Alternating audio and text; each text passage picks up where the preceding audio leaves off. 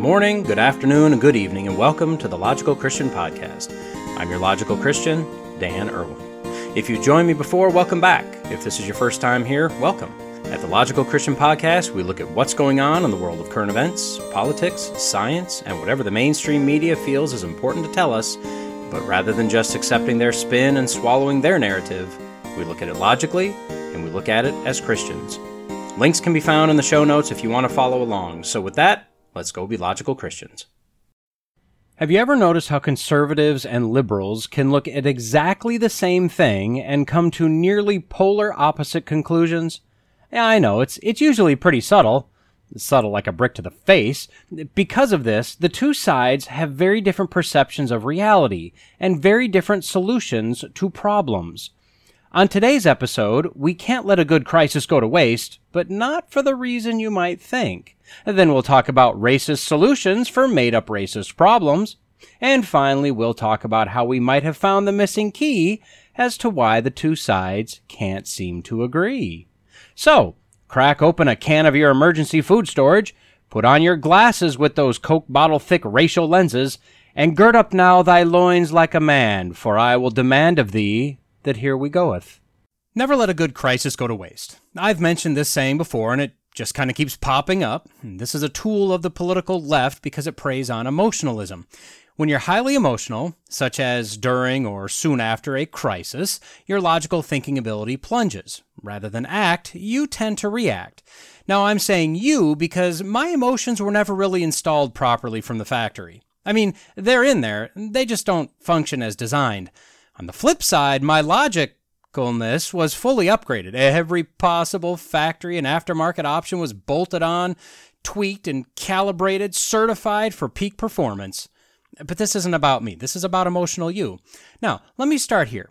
We're going to speak around the shooting that has recently occurred at a grocery store in Buffalo, New York. Now, I say around because we're not going to be speaking about the shooting. I want to be clear. I'm not minimizing the shooting, the tragedy, the emotion of that event. What I am doing is covering the leftists that apparently have a master guide about how to take any good crisis and turn it into a push to sell their agenda, just, you know, that much more to an emotional populace.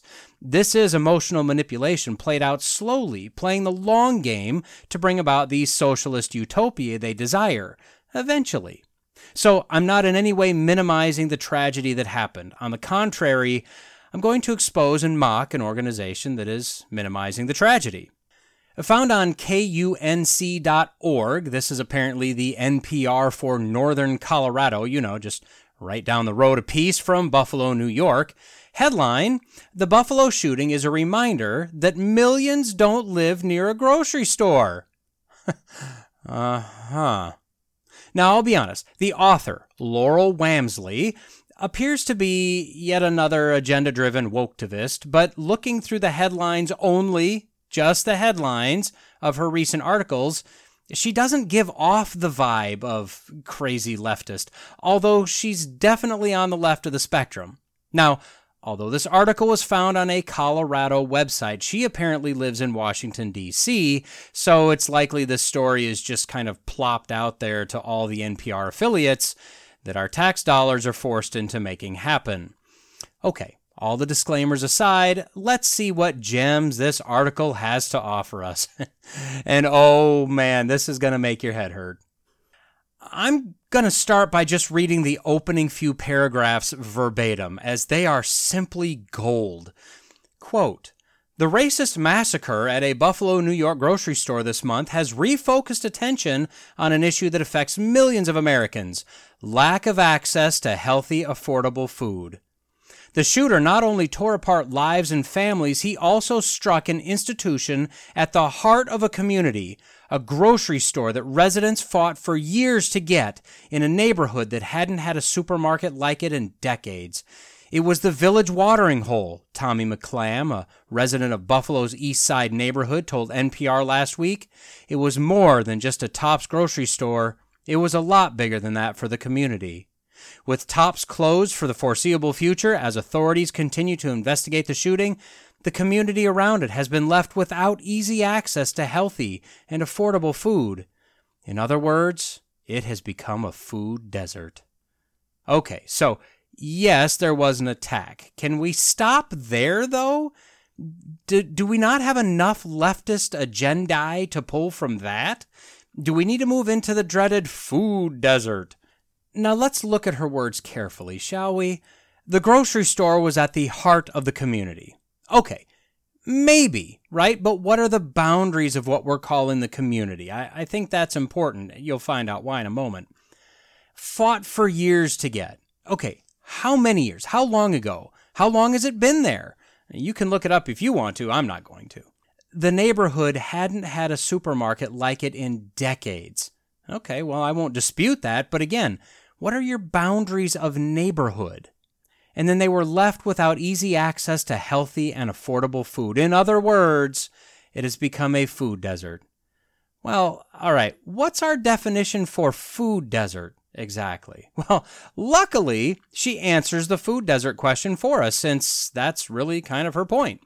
Now, when you think of a desert, you think of a barren wasteland, devoid of anything as far as the eye can see. You think of a place that if you were in the middle of, you're as good as dead. It's a matter of time. So, a food desert is exactly like that. You are as good as dead. Now, she defines it as, quote, an area where people have limited access to a variety of healthy and affordable food. These areas may have convenience stores, carryouts, or fast food restaurants, but they don't have any large grocery stores, supermarkets, or super centers that carry an array of fresh foods, including fruits and vegetables. Okay, now I'm going to hop out of the article, and there's, there's so much in there. But she actually quickly abandons the Buffalo community as well, as, as she's used them for her purposes now. We'll jump out of her article, then come back to the ridiculousness and the contradictory ridiculousness in her article in just a moment. Now, our first question should be anyone? Anyone? Is this neighborhood actually in a food desert? For that, I had to do some massive digging, all the way to Google Maps. Uh, then I did a little bit of work establishing a radius around Tops grocery store to see what kind of carnage this desert contains. in an approximate one mile radius from Tops, in just the simple work I did, she's right. She's very right. I mean, if you discount and ignore the Jefferson Food Market, N&N Food Market, Twin City Market, Main and Utica Market, Main Food Market, Fillmore Utica Food Market, and Al-Aqsa Supermarket, there is literally nothing. And expanding that radius to two miles doesn't really help. Again, not anything except for the JD Price Right Market, Lexington Cooperative Market, Save a Lot, Roseto Foods, Mozeb's Groceries, Virginia Food Market, Sam's Food Market, Allentown Food Shoppy, Price Right Marketplace of Stuyvesant Plaza, Aldi, another Save a Lot, Super Price Choppers, and Fillmore Supermarket, which obviously none of those carry reasonably priced and or healthy food options. But Dan, you cry, what if people can't get to these places an entire mile or less away from the very beating heart of their neighborhood? You know, tops. Well, a quick lookup for Buffalo, New York reveals that they are the proud owners of the Niagara Frontier Transportation Authority, or NFTA to you and me, metro, bus, and rail system. The rail for most of the route is free to use. Only if you go from above ground to the subway section do you have to pay a quote small charge. From the visit buffaloniagara.com site, quote, bus stops are found on almost every city of Buffalo street corner and many other spots throughout the region. In fact, when looking up this Tops location, good old number 18 runs right past, and I'd wager to say that there are street corners right next to Tops, where people could board, again for free or very little. And if that route doesn't get you to a reasonably priced market with healthy food, I'm just willing to wager that you could probably get off there and get on another bus. I think you can see why this author left Buffalo as fast as she could. She goes on to state the fact that the term food desert is being done away with by those in the know because it's not just a naturally occurring issue. Mm-mm, no, this is straight up racism. Apparently, the white man wants the black man to have neither reasonably priced nor healthy food alternatives. Nope, only high priced garbage for you, black man. Well, Carolyn Harries, the acting director of Healthy Food Access at The Food Trust, a Philadelphia based nonprofit, said that these food deserts are, quote, a result of systemic practices such as redlining that have caused disinvestment and a subsequent lack of grocery stores in communities. Uh huh. There you have it. Now we know. Now, according to the 2019 census, 18.8 million people live in low income census tracts having low access to food stores. And what is low access defined as? How many hundreds of miles away are we talking? Well, they define it as one one hundredth of 100 miles. So, for the mathematically challenged, that's a, that's a mile. If you're more than a mile, and this isn't an urban setting, more than a mile from a grocery store, you're in a low access uh, food desert wasteland of doom and death. Now, this literally concerns me, as I am two miles from my local Kroger. I am literally in a low food access hellscape, and I didn't even know it. I had no idea how oppressed I was, and I was just conditioned to take it. Oh, I'll run over to Kroger quick, I would exclaim before my eyes were opened. Of course, I'm also white, so it probably doesn't count. But not mocking, seriously, the senseless tragedy is unbelievable. As the author states, quote, depending on which measure you use, limited access to a food store affects somewhere between 5% and 17% of the U.S. population, says Alana Rhone, an agricultural economist at the USDA Economic Research Service. What does she mean depending? You use the higher number always. Agenda, come on. And if you want to see for yourself, if you can even stomach it, what level of food hell you live in, you can go to a USDA map showing the mass starvation by food desert across the US. Now, this map breaks down in a few ways. Apparently, if you're urban, you can see if you're one half of a mile or more, or one excruciating mile or more away from the accepted foodstuffs. If you're rural, the values jump to 10 and 20 miles respectively because I I guess you just don't count as much since you're just country folk. But then, in her zeal to prove her point, she references a 2009 USDA report that says people actually don't only shop around the house, but also on their way to and from work, and school, and church, etc. So, not really as, you know, deserty as one might think, you know, with transportation and normal life activities. So she then tries to make a connection that some people use SNAP benefits. Now, can anyone tell me the last place with food items for sale that you went into that didn't accept SNAP? Then she talks about health and weight in relation to food choices, but then says that there is no direct link, that studies have been done to link the two, and they've found that that connection was dubious at best. So, so she's not impressing me here. She moves on and tries to make a case for rural residents living in their personal farmland food deserts, especially if they don't have a car. So, having grown up in a mostly rural region, although admittedly I personally lived in the metropolis consisting of about 3,000 people, I don't remember ever hearing about a farmer or just someone living in the country that didn't have some sort of a vehicle. That seems um, implausible for the most part.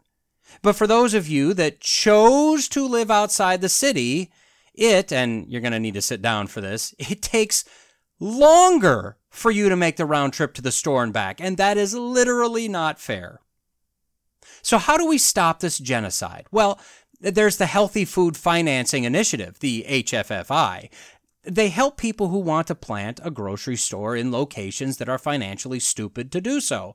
Quote, operating costs in food deserts are generally higher, while profit margins tend to be lower, explains Laura Strange, a spokesperson for the National Grocers Association, which represents independent wholesale and retail grocers. It sometimes takes a number of years for these stores to become profitable enough to sustain their operations. well, shoot, sign me up! Ms. Strange went on to say that the HFFI can help by, quote, providing grocers with the initial support they need to help mitigate some of the challenges experienced when operating a store in a food desert. Oh, well, does initial support for some of the challenges extend the uh, number of years before I make any money so I can feed my family some reasonably priced and healthy food alternatives? Or is that only to get me started so I can work my way through the funhouse of bankruptcy in a relatively short order? You know, asking for a friend. Finally, how about home delivery? Online delivery services like Amazon, Instacart, Uber Eats, Walmart, what about those? Well, those help, but there are still 4.5 million people who are low income, low access, that can't get these services because they either don't have broadband or they're outside the accepted delivery range of the services because they live in the country. I go back to my question about how many country dwellers are just out there with no form of transportation. I mean, come on, not a truck, a car, motorcycle, bicycle, a lawn tractor, a big tractor, nothing. I mean, not anything. Well, as I get to the end of this article, they drop the hammer. I can see why they didn't lead with this, as none of us would have ever made it any farther into the article, what with the uncontrollable weeping and sobbing. Quote, but grocery stores provide more than just groceries. They also provide jobs for members of the community, and their physical presence matters. Qu- quote within the quote, people like to go to shop, to see people, to pick out the things they want and to touch them, says Harries. I gotta admit, I'm feeling a little uncomfortable with Miss Harries. I think I need an adult at this point. A grocery store is a place, she says, where people go to feel connected to their community. Um, okay, look. Admittedly, I'm an introvert, but a, a very observant introvert. I know that I go grocery shopping because I have to, not because I want to. I make a list. I get what's on the list and probably some candy, and then I get out.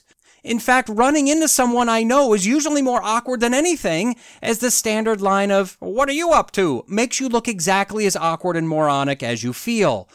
Looking around the stores, it's the walking dead. Nobody is happy to be there.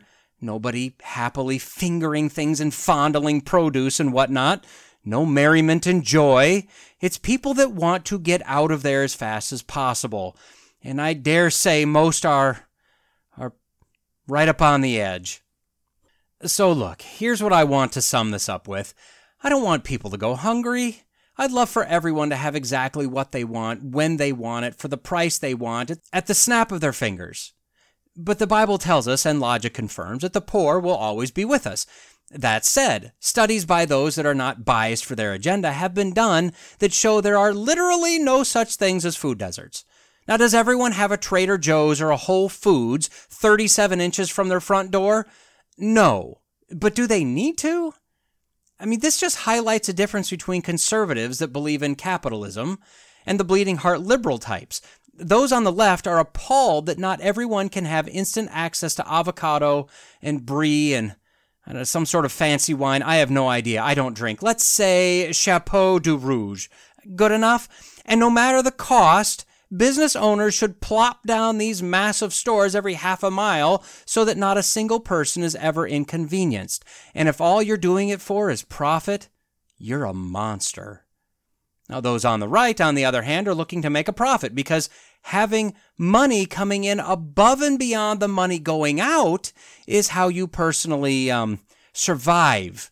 So, if I'm going to drop a massive amount of startup cash to build a store, I, I kind of need to know that there will be a relatively quick turnaround. These kind of stories just drive me crazy. I'd like to say I have some massive biblical takeaway from this, but the reality is it's pretty simple. Tell the truth. This is nothing more than the young kid telling a fanciful tale about how the lamp got broken. Look, just tell the truth. The principle is pretty straightforward here. Unfortunately, and, and this is an apolitical point, agenda often requires us to uh, bend the truth a little, exaggerate a little, you know, lie like a dog. This is not who we're called to be.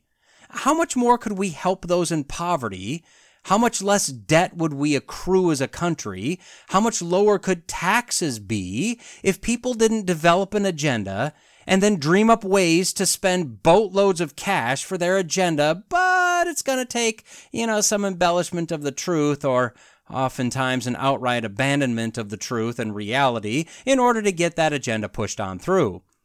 So, my word of warning You'll find these types of opinion pieces and editorials being passed off as legitimate news stories, just like this one, all the time. Don't fall for it. Just as we should be discerning in the realm of religion and faith, so too should we be discerning in the worldly matters. Don't allow yourself to be duped by people that are good at tugging at your heartstrings.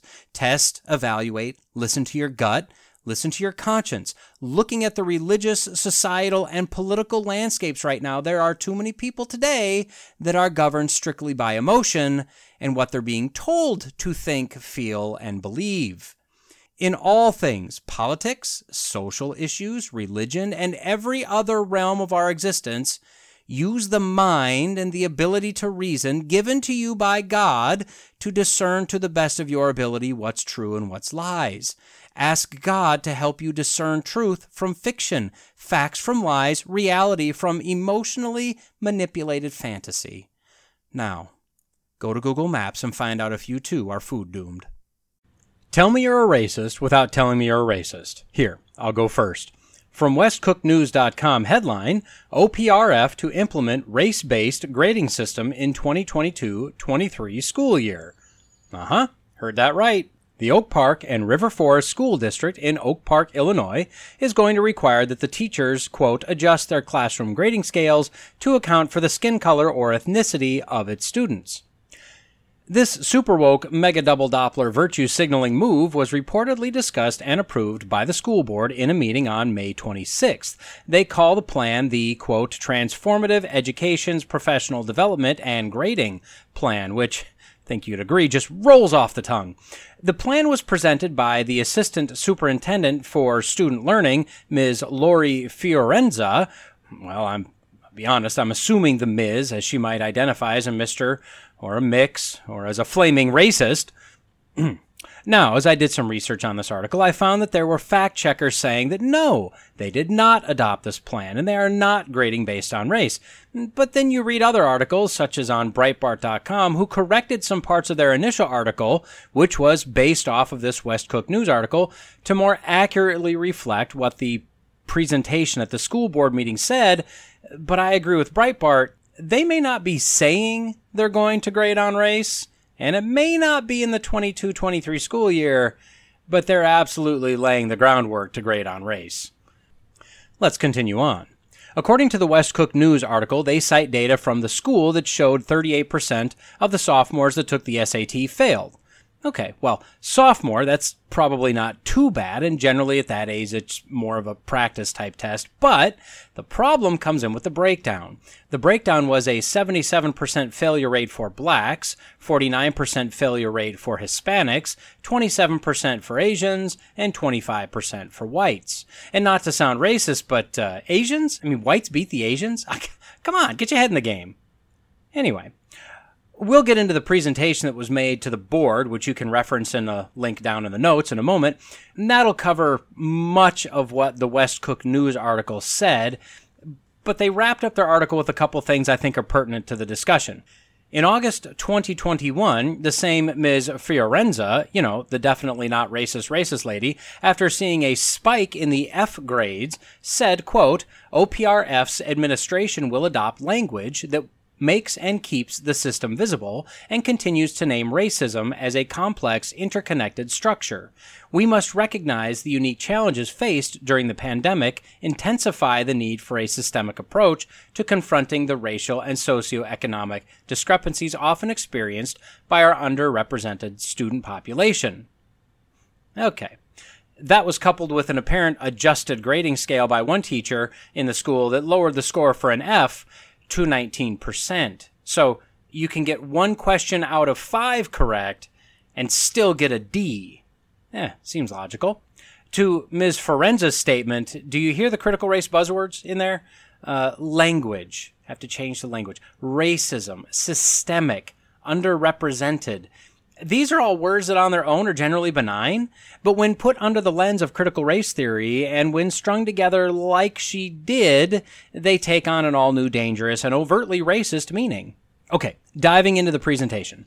The link I was able to find shows it as an 11 slide presentation, nine of which actually contain the information. Reading through the bullet points, again, we look for the keywords, and two words kept popping up equity and equitable. Now, unless you've been living on a different planet, you know there's absolutely no doubt that those are also key words that have been co opted to have very specific racial meanings being used by every race baiter, critical race theorist, Black Lives Matterite, and woke activist trying to signal their virtue by doing nothing but literally and in actuality insulting and denigrating people of color, primarily blacks. So one of the goals in this presentation is, quote, by fall of 2023, consistently integrate equitable assessments and grading practices into all academic and elective courses. Okay. Just remember, word choice matters here.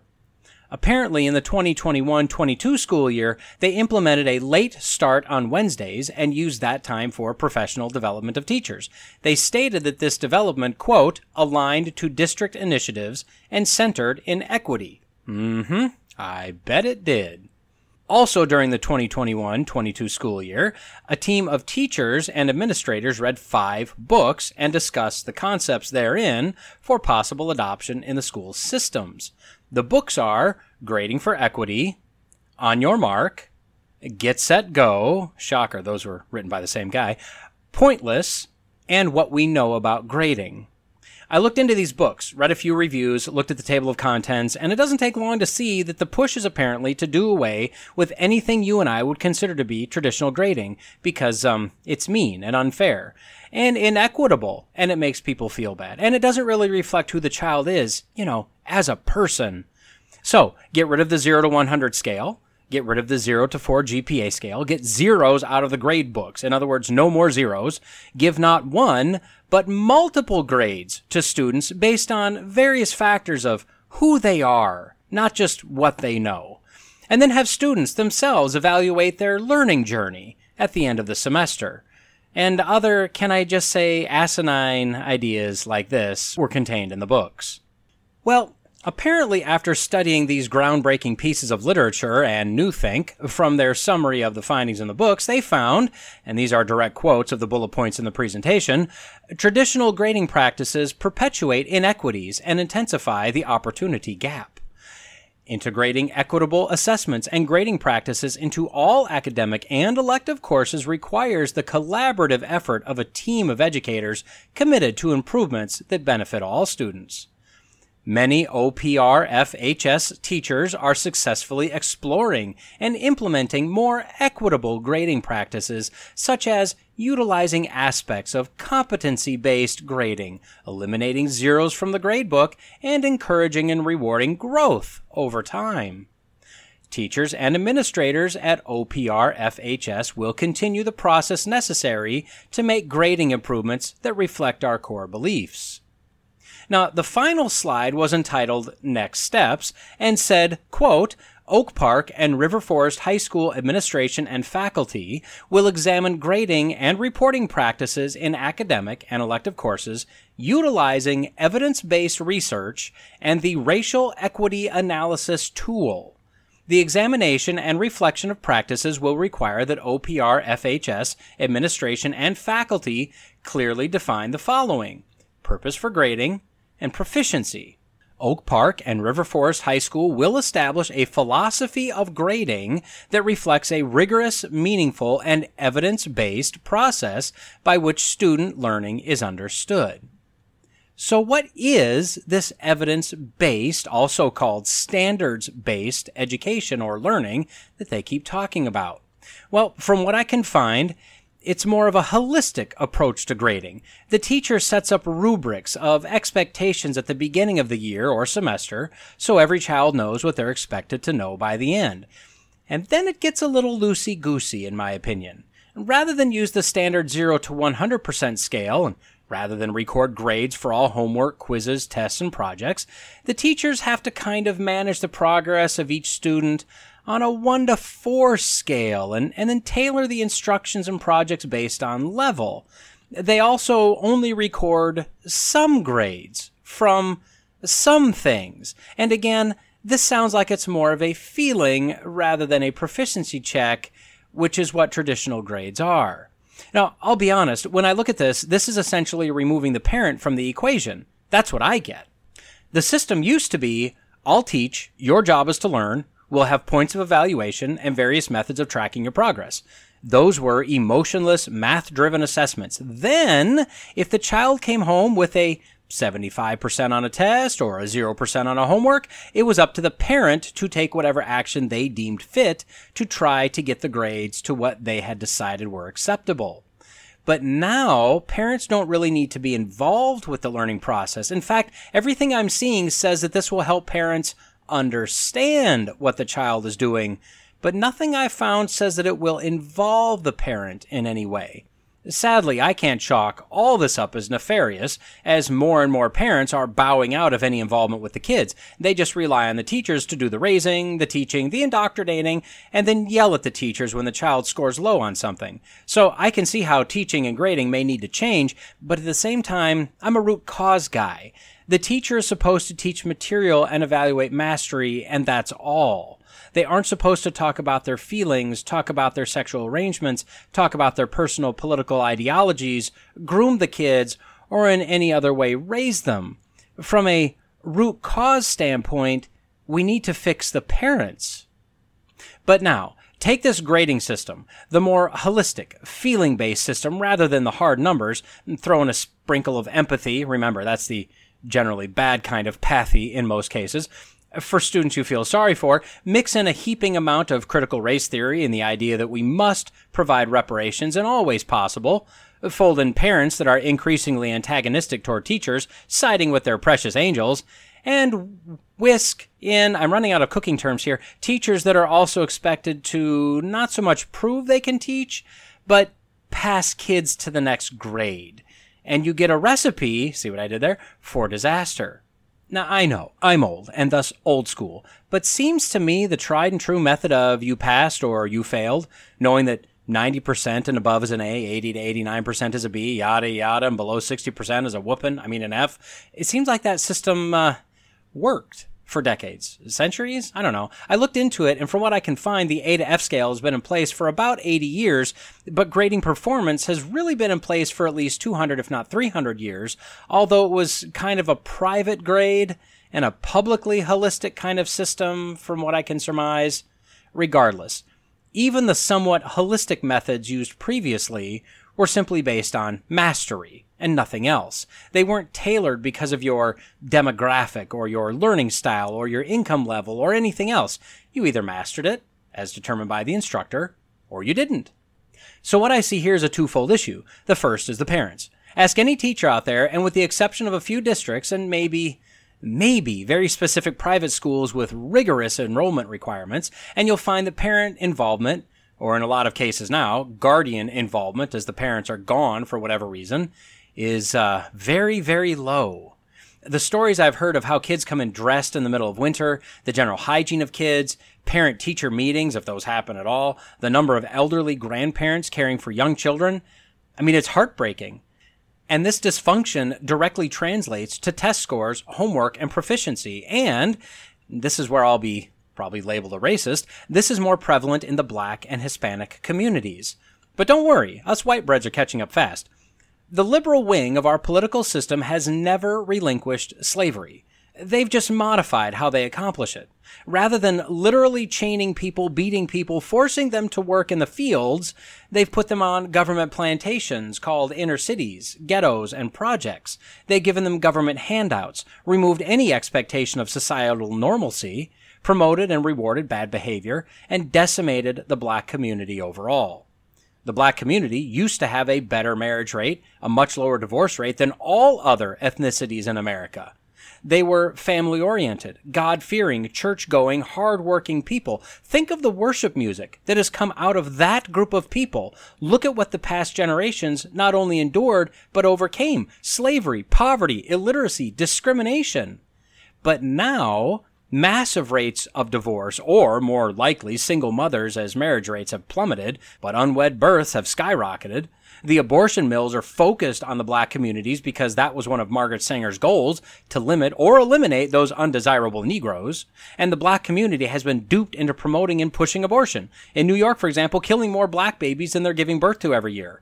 The churches have been co opted by the social justice and critical race peddlers to ensure that the black community doesn't read the Bible for what it says, that we are all one race in Adam, that we are all one race in Christ, that we are all image bearers of God, that there is only one way to get to heaven through the sacrifice and resurrection of Jesus, that love should trump hate, forgiveness should trump vengeance, and etc.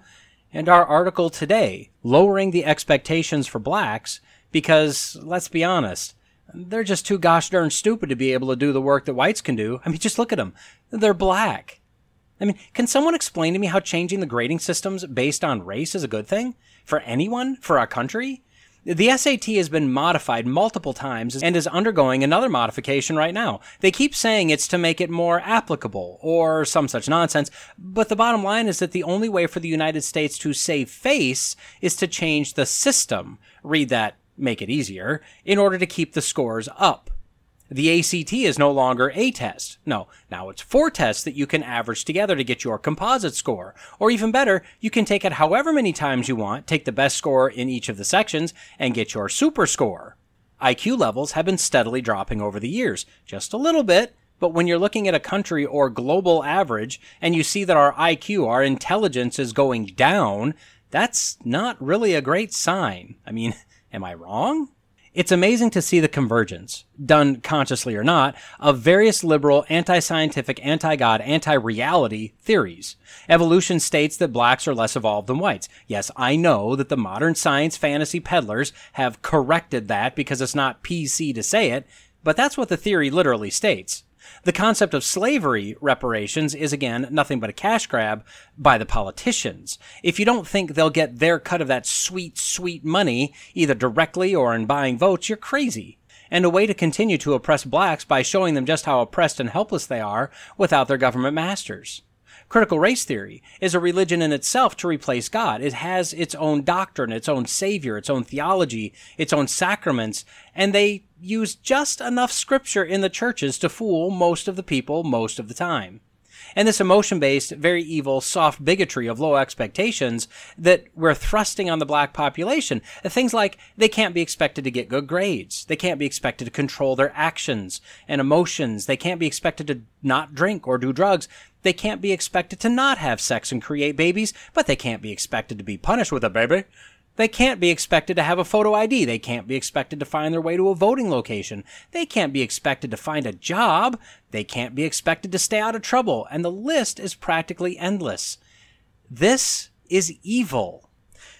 Referencing this specific article, this specific school district, and many like it, I'm not saying that education can't be improved the best things we could do is abolish the Department of Education on a federal level as a start and then make teachers' unions illegal, then throw out every teacher that can't teach and is more interested in feeling up the students, desires nothing more than to groom their students into being at least one letter of the LGB alphabet soup, and then start over with private schools teaching the fundamentals, doing the things that we know have worked in the past as a reset, and go from there.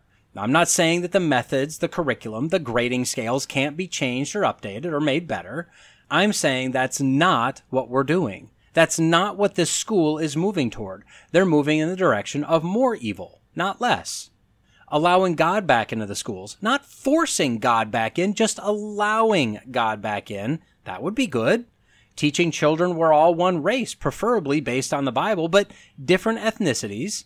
That would be a good place to start setting expectations of behavior, comportment, civility, proficiency, and mastery. Those would be good. Teaching children that they're all valuable, that they're all loved, regardless of their home lives, they're all loved. That would be good. There are so many ways we could help the minorities, so many ways we could help children in general, and ultimately improve society, reduce crime, reduce drugs, and everything else. But it has to start with looking at reality rather than emotionalism, logic rather than feelings. Yeah, but I wouldn't hold my breath for it, as that simply does not fit with the overall goal of power and control that our overlords desire. So, as people who care, and especially as Christians who are definitely supposed to care, it's up to us. We need to bring the love of Christ, the higher societal expectations, the hope of salvation, the practical plans of action, and I don't know how we do that other than we need to be who God calls us to be in a world that's going the other direction. speaking hard truths, standing up to the evil, countering the lies. It's a thankless, tireless, unending job, but it's the job we must all be engaged in, in whatever form and to whatever degree that takes. Now, look, I know there's no difference between a man or a woman, or other, or none, or agender, which kind of seems like that would be the same as none, or bigender, which also spells big ender, or gender fluid or gender nonconforming or gender questioning, which aren't all those pretty much the same. Look, what we know for sure is that all humans, well, no, not everyone identifies as a human, all bipedal, non primate Homo sapiens are the same. Yeah. Need a nap after trying to navigate through that. So, since they're the same, we can be whatever we want, whoever we want, do whatever we want, because that's how our world works these days. We all know this. This is basic scientific fact for the late uh, 20th and mostly the doomed 21st century. And yet, we find something that I've been saying for a long time. When it comes to political affiliation, liberal left or conservative right, there's a definite difference. And in an interesting study published in November of 2021, incidentally on my birthday, maybe we have a little glimpse as to why. From newamericangovernment.org, headline Study Testosterone Treatment Turns Democrat Voters More Conservative. So there you have it. But what does this mean? And I'm probably going to wade into some dangerous waters here. I, I must be careful. So the article itself is pretty short. It references a study by Paul Zak. Now, you may never have heard of him, and neither have I, but apparently he's huge in the world of social behaviors. He's like one of the top cited professors in that field in the world. And my point in bringing that up is that he at least appears to be uh, good at what he does. The study took 136 voting age males and tracked their voting preferences throughout the 2012 election season. Yes, 2012, I double checked, and so this was the Obama Romney election. In the study, after obtaining political affiliations of these men, synthetic testosterone or a placebo was administered to the men. As the researchers continued to track their political affiliation, they found that, quote, when weakly affiliated Democrats received additional testosterone, the strength of their party fell by 12%, and they reported 45% warmer feelings toward Republican candidates for president. Further, in pre study testing, they found that, quote, weakly affiliated Democrats had 19% higher basal testosterone than those who identified strongly with the party. They also found that for weakly affiliated Republicans or strongly affiliated Democrats, they were much less affected by the additional testosterone. However, quote, our findings provide evidence that neuroactive hormones affect political preferences. The article wraps up with a statement that should make us stop and pause. Quote, the study comes amidst an ongoing discussion about declining testosterone levels in the U.S. So, looking at voting demographics over time, we see that men have consistently voted conservative over liberal at a split of about 50 to 40. Looking at a graph from 1994 to 2018, it's fluctuated some with a slight reversal in 2008, which was the Obama McCain election and then the ultimate election of, of Obama as bad as it was for our country, it was historic. It, it had so much potential, wasted, as it turns out, but a lot of potential. And with regard to our elections, this was an outlier. So that crossover, that reversal, is understandable. Now, looking at the same time period for women, they started at 48 42 for Democrats in 94 and have generally widened the gap to 56 38 in 2018 with a definite bulge in 2008. Same reasons. For 2020, the Trump Biden debacle and or crime, we see that men voted 53-45 for Trump, women voted 57-42 for Biden, and women generally turn out to vote more than men. So women really screwed up or rescued the country, depending on your point of view. Which, uh, have you seen the country? I'll let you decide. So, when putting this study and this party affiliation together, what do we see? Testosterone level tends toward conservatism. The question is, why? So, as I do, I try to reason this out logically. What does testosterone do? Unfortunately, we have a huge anecdotal pool of subjects to look to because of the latest push to turn all girls into boys, or more accurately, psychologically destroy girls' minds until they're ready to destroy their bodies physically as well. What I found was that the consensus seems to be when a girl starts testosterone hormone treatment, they become moodier, more combative, more opinionated but they have more of a problem with short term memory and can't seem to focus quite as well as they did before. Now, my initial thought as a staunch Christian conservative, yes, I know, you probably couldn't tell, was that maybe testosterone helps you to at least feel that you see things clearer. Everything I'm finding says no, that's not an effect. So then I moved into my second theory. Knowing that in general, men are more logical, women are more emotional, and having been somewhat berated and dressed down in the past by a woman who shall remain nameless, and no, it's not my former wife, for not being a sympathetic person, and I'll address this in a minute, I wondered does testosterone affect empathy? So, looking that up, the answer came back maybe. There have been a number of smaller studies done where the researchers all concluded that the data showed higher levels of testosterone correlates with lower levels of empathy.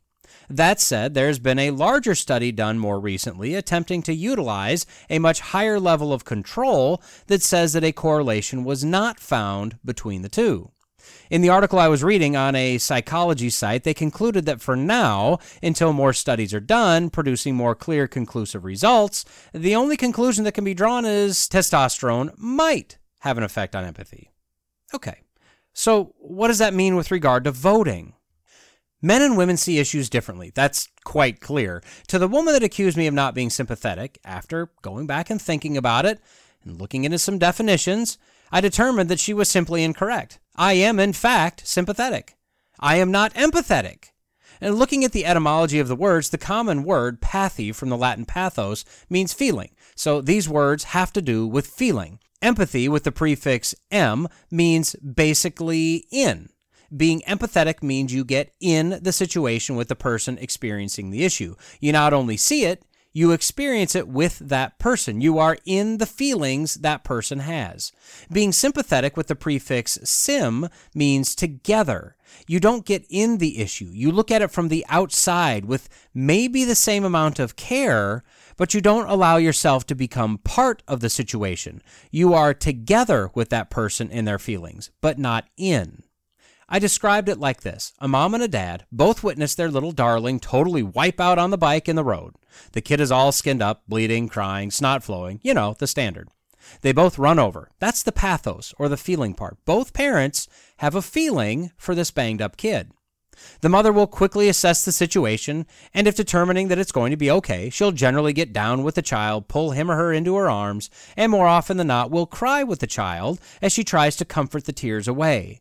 The dad will also quickly assess the situation, and if determined that no further emergencies exist, will generally quickly arrive at rub some dirt in it, you're okay, let's get back on that bike. The mother gets in the situation and is trying, in her way, to make things better, to fix the problem and return it to normal. Now, the dad is doing the same thing from a different perspective. It's not that the dad doesn't care, it's that the dad is looking at normal from a more future outlook, beyond the temporary pain. If you don't get back on that bike now, you never will, or you can't let fear conquer you. Those are longer term outlooks, but the level of caring is the same with both parties. Now, clearly, these lines blur. Men are capable of empathy, women can appear cold while being sympathetic. But in general, if you think about it, these divisions hold true. And I think this is the general split we see with party voting preference and why a boost of testosterone would make men more apt to vote on the right. When you look at the two parties, somewhat their platforms, but even more so their campaigning and debate styles, you'll see the split. Democrats present themselves as the party that cares. Look at what they're doing today saving our planet from climate change for future generations. Forgiving student debt because repaying loans is hard. A lot of people are stressed over it. Introducing and steadily increasing social welfare programs. Promoting the 80 plus genders. However, you feel it's right foisting transgenderism onto our kids because we don't want to make them feel bad by telling them no.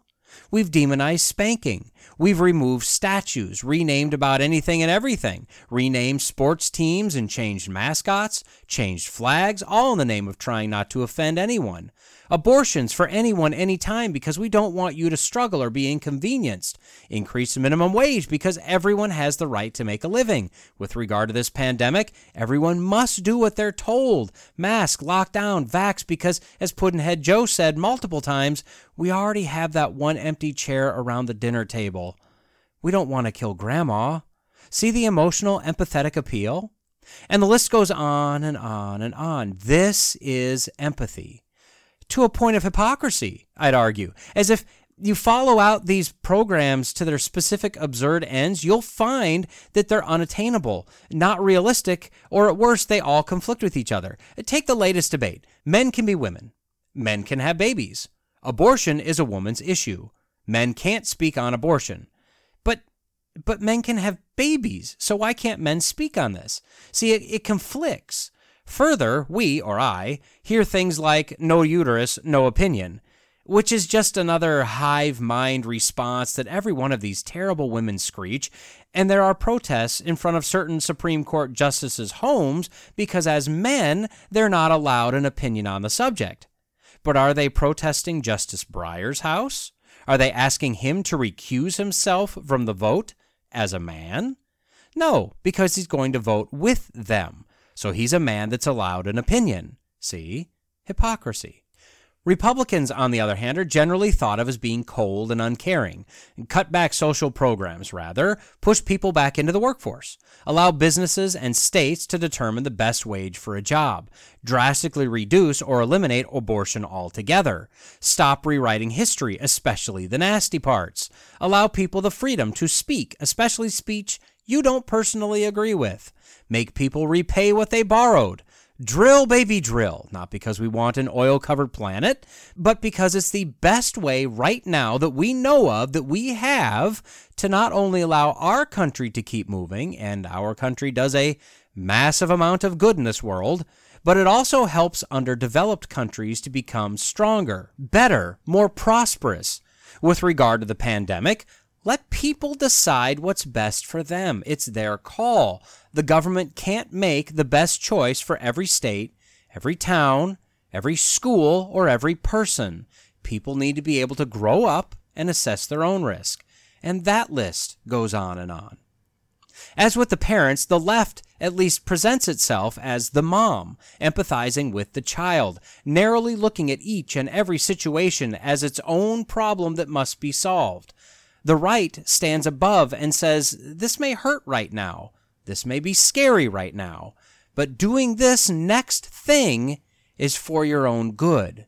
Looking at the situation as a whole from a more wide angle view with the knowledge that not every problem can be just wished or funded away. If the addition of testosterone does have an effect on empathy, and I'd argue that it does, it may not make a person think clearer, but it may make that person able to see the political landscape in a more logical, sacrificing empathy, long term, wide angle view versus a more emotional, sacrificing logic, short term, narrow view. This is my speculation. Take it for what it's worth.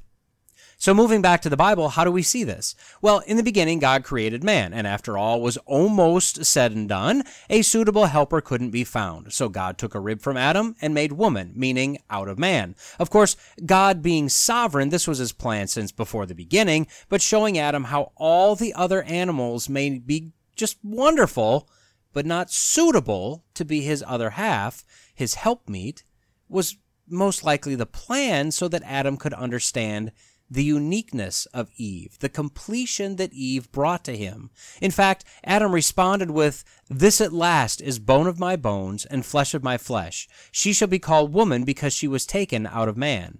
And Moses, the author of Genesis, finishes that thought.